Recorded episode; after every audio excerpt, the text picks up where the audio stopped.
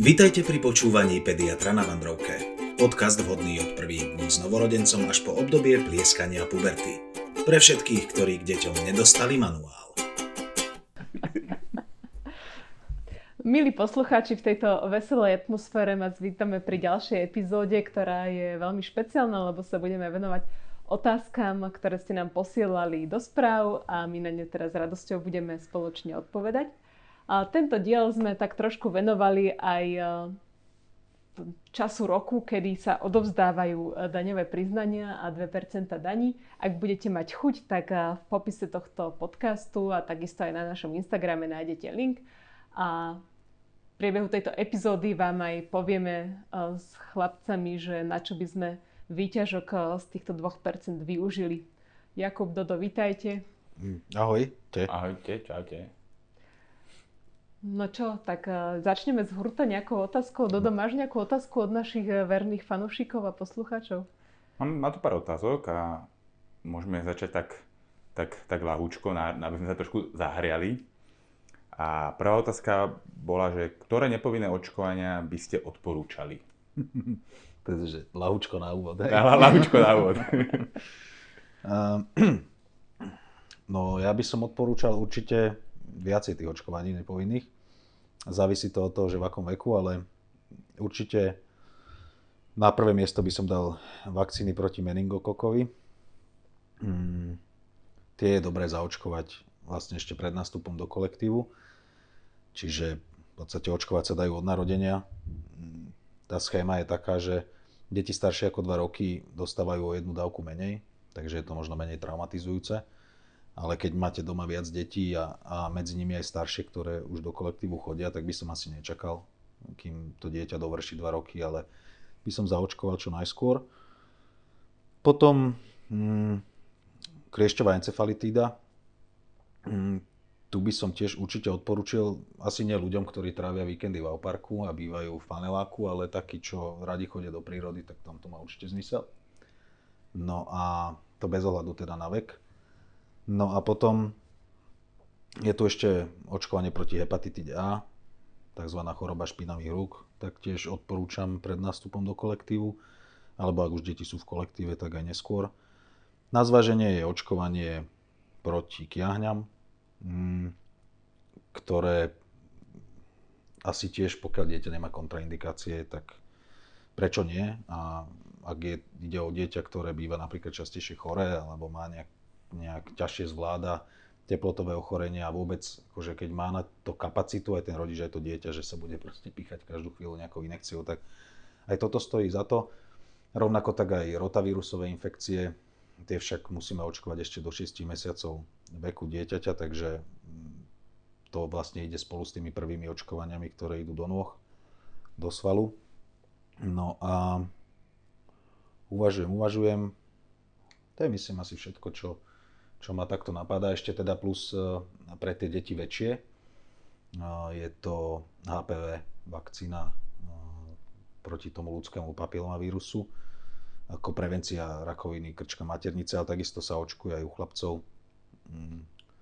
Takže to je medzi 12. a 13. rokom života časť z tej vakcíny, alebo teda tú základnú a časť z tých rozšírených hradí poisťovňa. Dúfam, že čo skoro to bude hradené vlastne celé z poisťovne, lebo si myslím, že to má zmysel. Takže, takže toto. Samozrejme, dá sa to očkovať aj v inom veku, ale práve vo veku medzi 12 a 13 rokom, ak sa to začne, tak tam je ten príspevok z poisťovne, takže to vychádza lacnejšie. Áno, tam bola taká nejaká novela od ministerstva zdravotníctva v rámci príspevku a myslím, že tam bol taký podnet eh, zo strany zdravotníkov a lekárov, že by to mohlo byť eh, pre celú populáciu, mm-hmm. nielen eh, pre deti v tomto veku.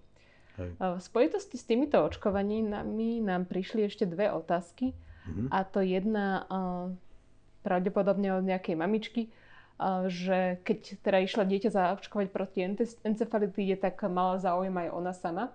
Mm-hmm. Ale teda doktor jej povedal na to, že jednoducho dočiace matky ani pravdepodobne možné tehotné v najbližšom roku očkovať nebude. Aha. Je na to nejaké smerovanie tuto, alebo mm. máš prehľad? Nie, teda pokiaľ ja viem, tak nie. Ani nevidím dôvod, prečo nie. podľa mňa to, ja tam nevidím v tom živú kontraindikáciu. Môžem to overiť a, a priznám sa, že, že nemám to úplne naštudované, čo sa týka uh, dospelých, respektíve matiek, dojčiacich, tehotných a tak ďalej. Ale určite to zistím. Každopádne môj názor je, že to na to vôbec nevplýva. Takže ja by som očkoval aj tehotné, ak teda si to veľmi prajú, čo si myslím, že toto sa dá odložiť, ale dojčiace určite bez problémov. A tuto to mám otvorené priamo leták, FSME, očkovacie látky, injekčná suspenzia je vylúčovaná do materského mlieka, to nie je známe, čiže pravdepodobne sa nevylučuje a z toho dôvodu nemá kontraindikáciu.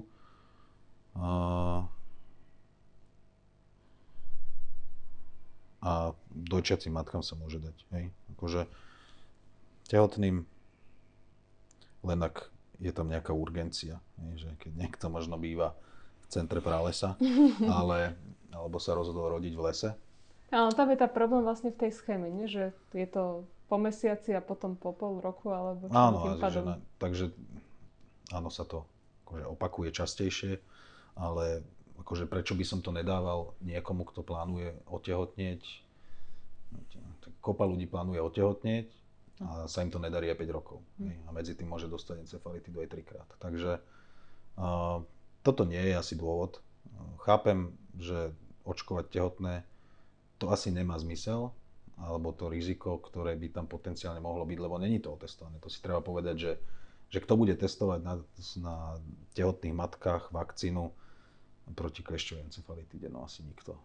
Že určite by sa také matky našli za peniaze, ľudia urobia hocičo, niektorí, ale myslím si, že toto e, nie je veľmi etické, takže otestované to nie je, preto to asi ani nie je úplne indikované, ale uh, očkovať dojčace matky, to vôbec nevidím v tom problém. Áno, a ešte v súvislosti s tými meningokokmi tu bola otázka, môžeme to teraz len tak v krátkosti, lebo to je mm-hmm. asi taká dlhšia téma že um, nejaké zhrnutie meningitídy ako takej, nejaké potenciálne možno rizika alebo no, dosah. Hej, no meningitida alebo teda zápal mozgových blán, to je mimoriadne vážny problém. My sa s ním stretávame relatívne často, keď, keď je reč o tých vírusových. Relatívne často. Hej. Nie, aby si ľudia nepredstavovali pod týmto, že ich stretávame každý týždeň, ale je ich niekoľko do roka a väčšinou tie vírusové, aj keď prechodne tie deti sa nemajú dobre, môžu mať poruchu vedomia, krče a, a tak ďalej, aj nejaký neurologický deficit a, a môžu sa z toho dostávať samozrejme dlho a je to nebezpečné rovnako ako tie bakteriálne. Väčšinou majú lepšiu prognozu, ale keď sa bavíme o tých bakteriálnych meningitidách, tak e, neočkované deti alebo deti mladšie ako 3 mesiace, ktoré ešte nestihli dostať napríklad pneumokokovú vakcínu, sú mimoriadne ohrozené pneumokokovou meningitidou a tá dokonca má väčšiu mortalitu ešte ako, teda umrtnosť ako tá meningokoková, ktorá to má tak 50-50, že jeden z dvoch prežije. A tie meningokokové sú tie, ktorých sa asi, s ktorými sa asi najčastejšie stretávame pri tých bakteriálnych meningitidách a u zdravých detí. A preto si myslím, že je na mieste tie deti očkovať. A keby sme našej krajine boli o trošku ďalej možno tam, ako sú niektoré krajiny od nás na západ, tak by meningokoky boli zavzaté do povinného očkovania. Nemuseli by sme riešiť, že či to niekto chce, nechce, alebo či niekto má 100 eur, aby si zaplatil tú vakcínu dvakrát, čiže 200, alebo či ich nemá. Platil by to proste štát, respektíve poisťovňa.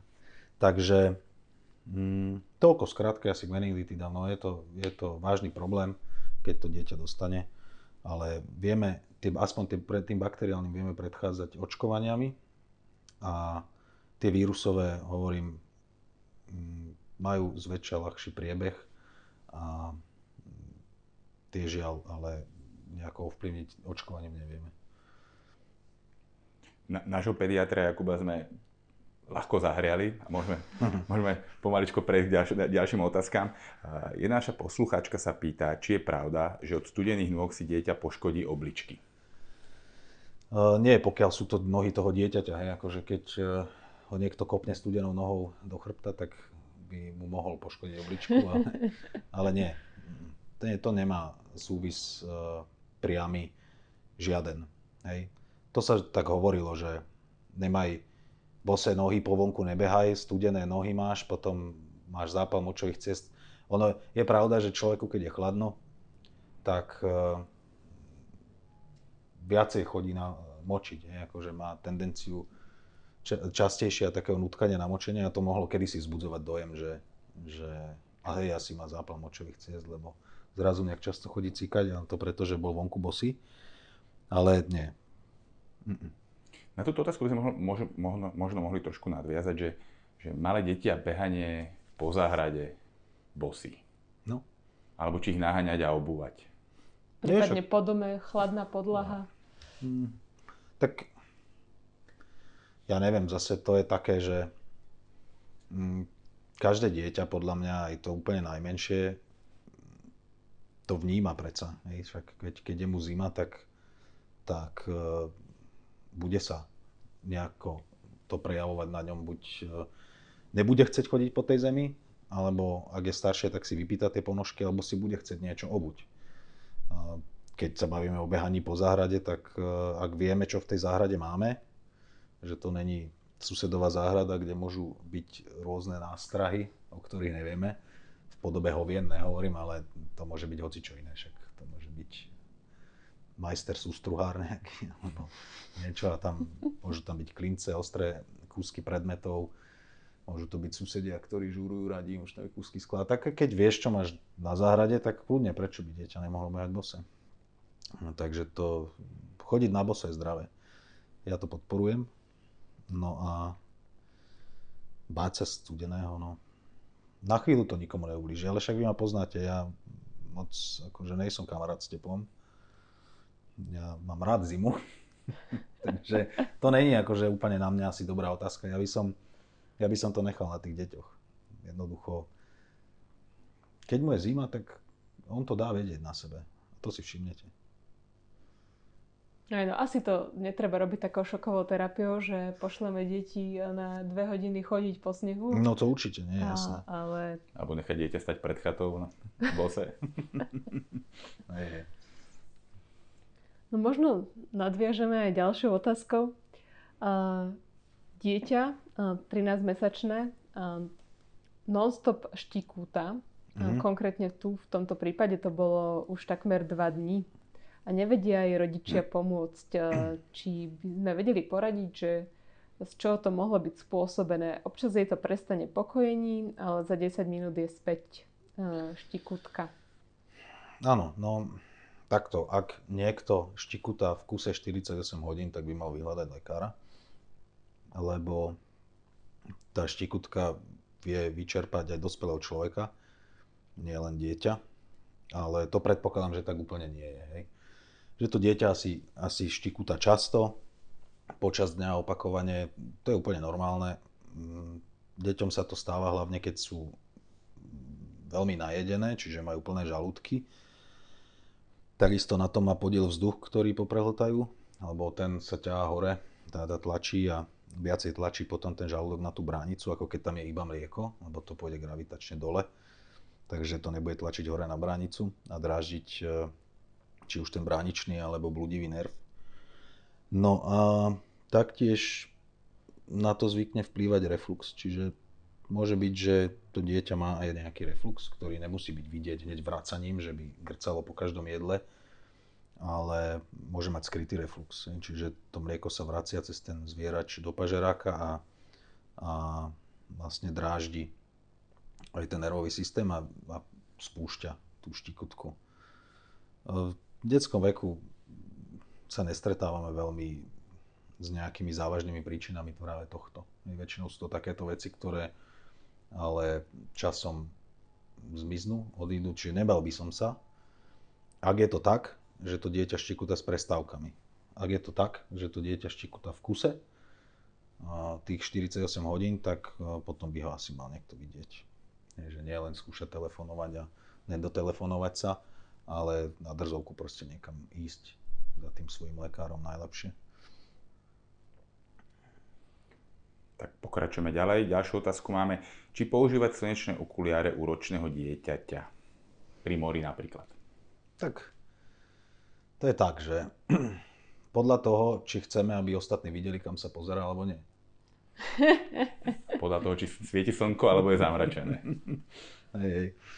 A, prečo nie? Ja si myslím, že, že nemá to zmysel, keď na to dieťa priamo nesvieti slnko. Akože to by som nedával automaticky dieťaťu slnečné okuliare, ale ak je, sme niekde na pláži a, a však to slnko sa odráža aj od tej vody, od toho piesku, ja neviem, od bar z čoho, čo je okolo, však všetko je krásne, biele, ne, niekde v Grécku, biele steny, alebo čo. Tak e, pokiaľ my máme pocit, že si tie slnečné okuliare dať chceme, tak by sme ich mali dať aj tomu dieťaťu. Hej, tam je potom otázka, či si to dieťa nechá na nose, alebo... No veď toto, že ono ich väčšinou nechce, tak áno, ale tam prichádzame k tomu, že zase ročné dieťa asi nevystavujeme veľmi priamému slnku. Ak tak, a niekde ho máme, tak je niekde schované v nejakom stane v tieni pod slnečníkom alebo tak. A zase tie múdre deti, oni si to aj uvedomia, keď už potom sú na tom slnku, že, že tie slnečné okuliare síce im trošku menia pohľad na ten svet okolo, ale ale že menej musia žmúriť, alebo tak. Neviem, či zrovna ročné dieťa, no ale tie väčšie už to potom chápu, že im to robí dobre. Takže nie je to podmienkou, ale podľa mňa to je v pohode. Ja by som tomu dieťaťu tie slnečné okuliare dal, pokiaľ ich toleruje. A máme tu ďalšiu otázku. A prečo pediatri odporúčajú isté e, liečivo v prášku, ktoré sa odporúča teda píšu to v reklamách proti hnačkám, ak mám pocit. Začína sa. Začína sa. A aj deťom do dvoch rokov, ak podľa SPC je až od dvoch rokov. No tu treba povedať, že nielen pediatri, ale aj mnohí iní špecialisti odporúčajú lieky pacientom, ktorí nesplňajú indikačné kritéria podľa ADC alebo podľa príbalového letáku Čiže inými slovami, to vôbec neznamená, že to nemôže dostať aj dieťa mladšie ako 2 roky. Len na deťoch mladších ako 2 roky to asi nikdy nikto netestoval, takže tam nemôžu s čistým svedomím do toho letaku napísať, že je to v pohode bezpečné. Ale tu si treba tiež uvedomiť, že, že proste včera mal rok aj 364 dní a dneska už má 2, tak včera som mu to nemohol dať a dnes mu to už dať môžem, hej a v podstate je, je to rozdiel jedného dňa. Mm, a takisto máme dvojročné dieťa, ale, ktoré váži 16 e, kg a máme aj 6-ročné dieťa, ktoré váži 16 kg. A tiež sa môžeme na to pozrieť aj z tohto pohľadu, že je medzi nimi 4 roky rozdiel, ale v podstate im vychádzajú rovnaké dávky niektorých liekov. Mm, a sú aj deti, ktoré majú rok a sú ťažšie a oveľa ťažšie ako nejaké trojročné deti alebo dva a ročné. Takže nemyslím si, že to paušálne, eh, že by som toto považoval za nejaký problém. Ja osobne skôr mám ten názor, že tieto lieky, ktoré majú eh, zastaviť hnačku, eh, teda ja osobne ich veľmi nepoužívam u detí, pretože najčastejšia príčina hnačky v detskom veku je infekcia, čiže je to nejaká infekčná hnačka, či už vírusová alebo bakteriálna. A na, môjim cieľom nie je zastaviť to v tom čreve a nechať to tam kvasiť. Skôr si myslím, že ten, ten prirodzený mechanizmus, tá zrýchlená peristaltika a to, že to telo sa snaží to zbaviť, tak to je správne. Ja by som to nechal tak.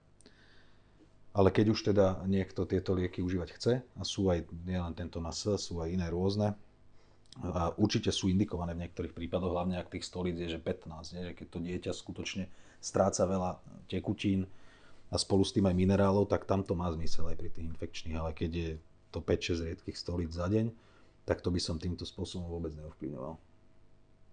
Áno, tam sme k tomu mali aj epizódu o gastroenteritíde, ktorú mm-hmm. už som sa naučila aj pomaly vyslovovať. A tam sme možno pre poslucháčov, ktorí to nepočuli, spomínali, že takáto tradícia nechať dieťa vyhľadovať a tchať ho suchými rožkami a, a podobná dietka už nie je úplne v súlade s aktuálnymi pokynmi a odporúčaniami. Čo robiť s extrémne častými chorobami u 2,5 ročného chalania? cca 10 krát za necelých 10 mesiacov, 9. No, ono závisí od toho, že čo sú to za choroby. Hej? Že ak, e, že takto, či sa bavíme o chorobách, ktoré sú sprevádzané teplotou, hej, že kašle soplia, má aj horúčku, keď to má 10 krát za 10 mesiacov, čiže raz za mesiac, tak to je veľa. A keď je dieťa choré raz za 2 mesiace a chodí do kolektívu, tak to snáď by nejakí imunoalergológovia nedajú poza uši, ale ja si to tak pamätám, že to je v poriadku. To považujeme za v podstate normálnu frekvenciu tých chorôb v detskom veku, keď sa bavíme ale o bežných, hej, že sú to trojdňové výrozky so soplom, ktoré za týždeň prejdú a nie sú spojené s nejakou vysokou zápalovou aktivitou, hej, že bavíme sa o výrozkách, čiže není to nejaká bakteriálna vážna infekcia, pri ktorej by dieťa malo skončiť nebodaj v nemocnici.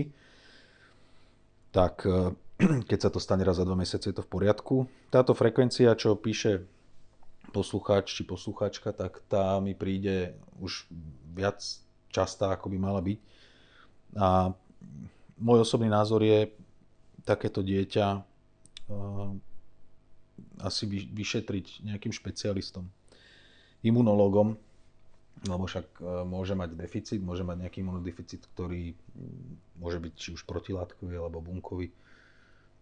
A existujú aj imunomodulačné lieky, ktorými sa dá tá imunita posilniť, len e, my ako lekári na tých obvodoch e, tie naše diagnostické možnosti nie sú až také naplno dostupné, no, takže strieľať len tak akože spak ruky, že tak dajme si toto, vyskúšame tento liek alebo ten, že však možno tú, tú imunitu nejako naštartuje, tak to ja osobne veľmi nechcem. Takže si myslím, že konkrétne v tomto prípade by som odporúčil návštevu imunológa.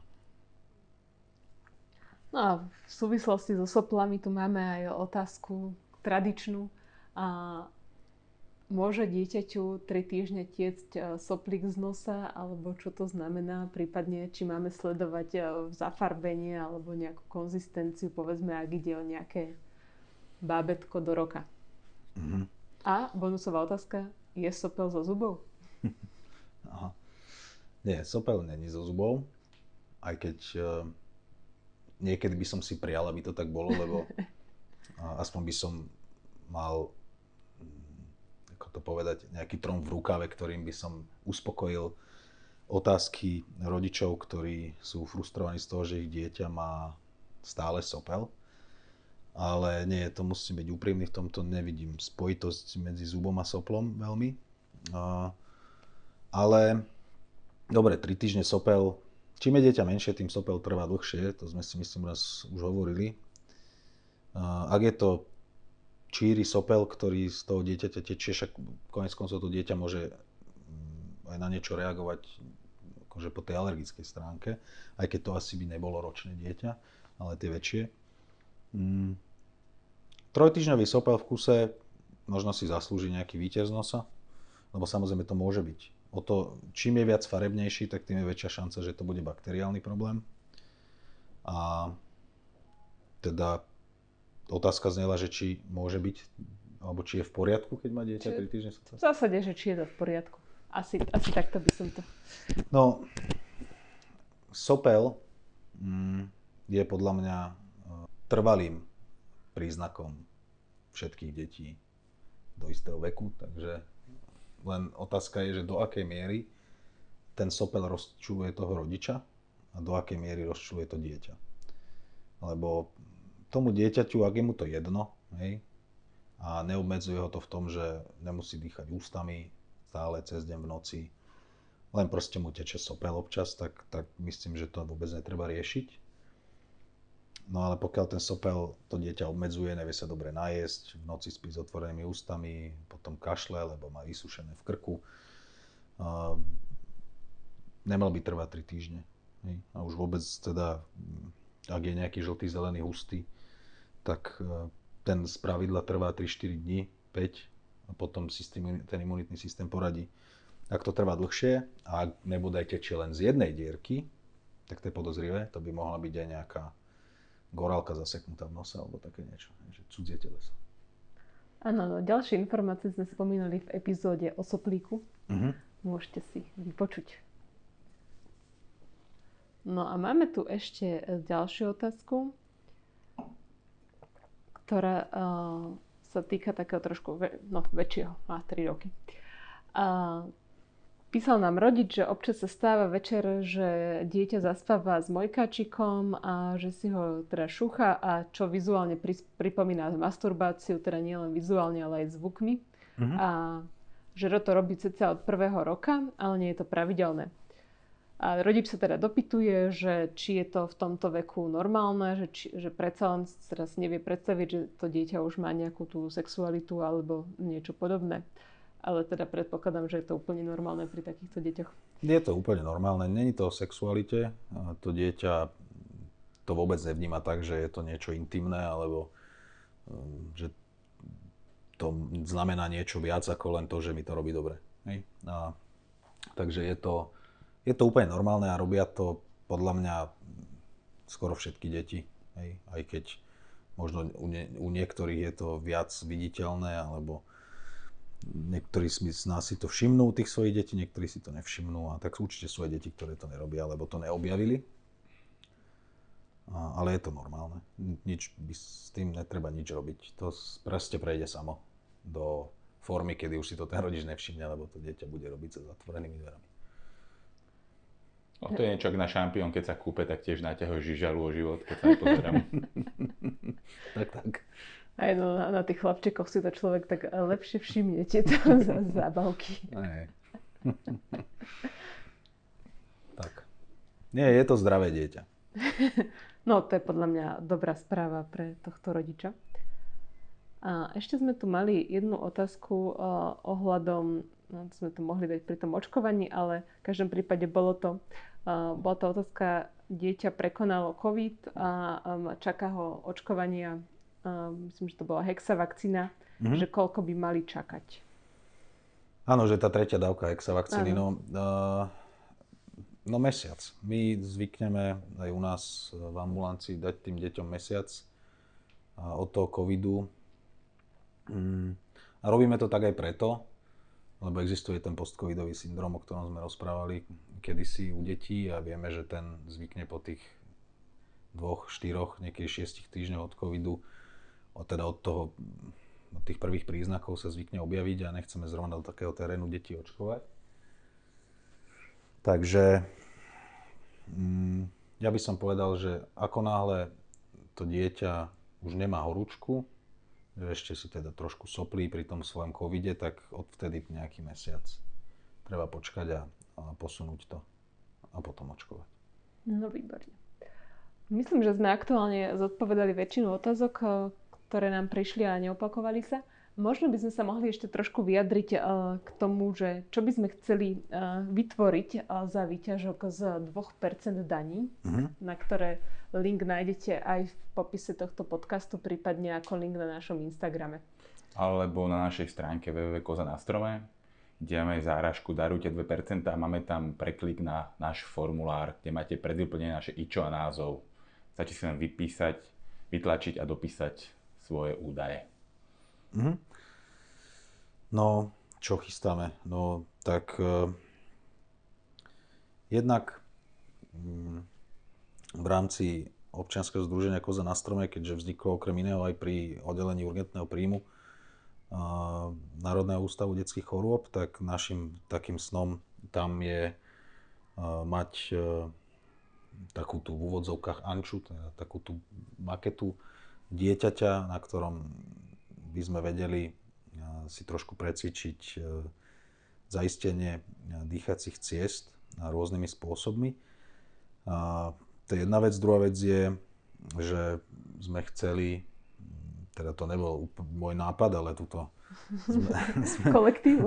kolektívu, že by sme radi robili nejaké tie vizuálne, alebo teda krátke videá s nejakými návodmi, ako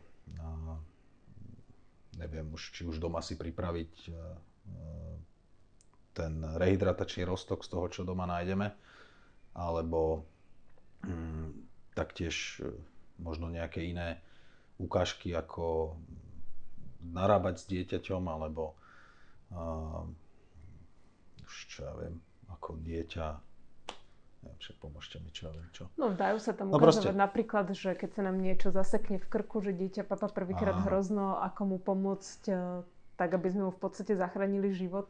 Presne tak. Čiže robiť nejaké inštruktážne videá a prípadne aj to, o čom sa tu rozprávame, tak eh, to si to nejako zvizualizovať, urobiť možno k tomu nejaké eh, krátke mm, schémy na nejakú tabulu, proste tak, aby si to človek vedel aj prečítať a spolu s tým hovoreným slovom, takže nejak to um, upgradeovať na nejakú vyššiu úroveň aj, teda tú vizuálnu, že tam by sme to chceli posunúť.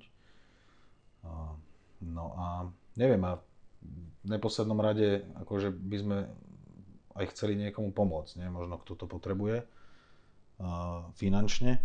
Uh, nehovorím o nikom konkrétnom teraz, ale však aj na to sme tu. Takže keby bol nejaký nápad, tak, tak sem s ním.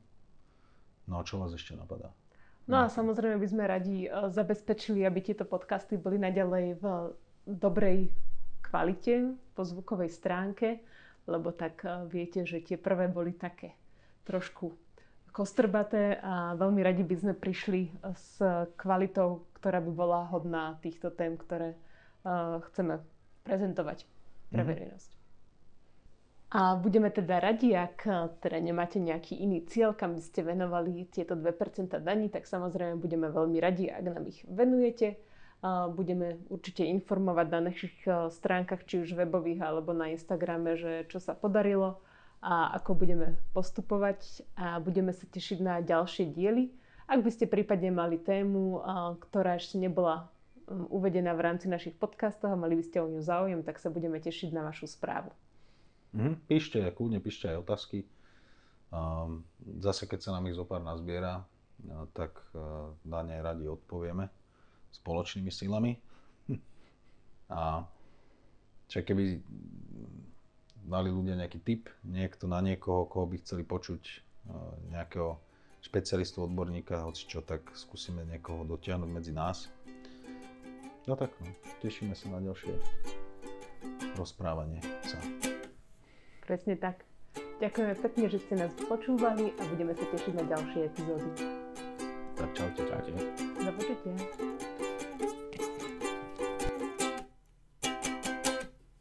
Počúvali ste podcast Pediater na Vandrovke, a to vďaka občianskému združeniu Koza na strome a moja pediatria.sk.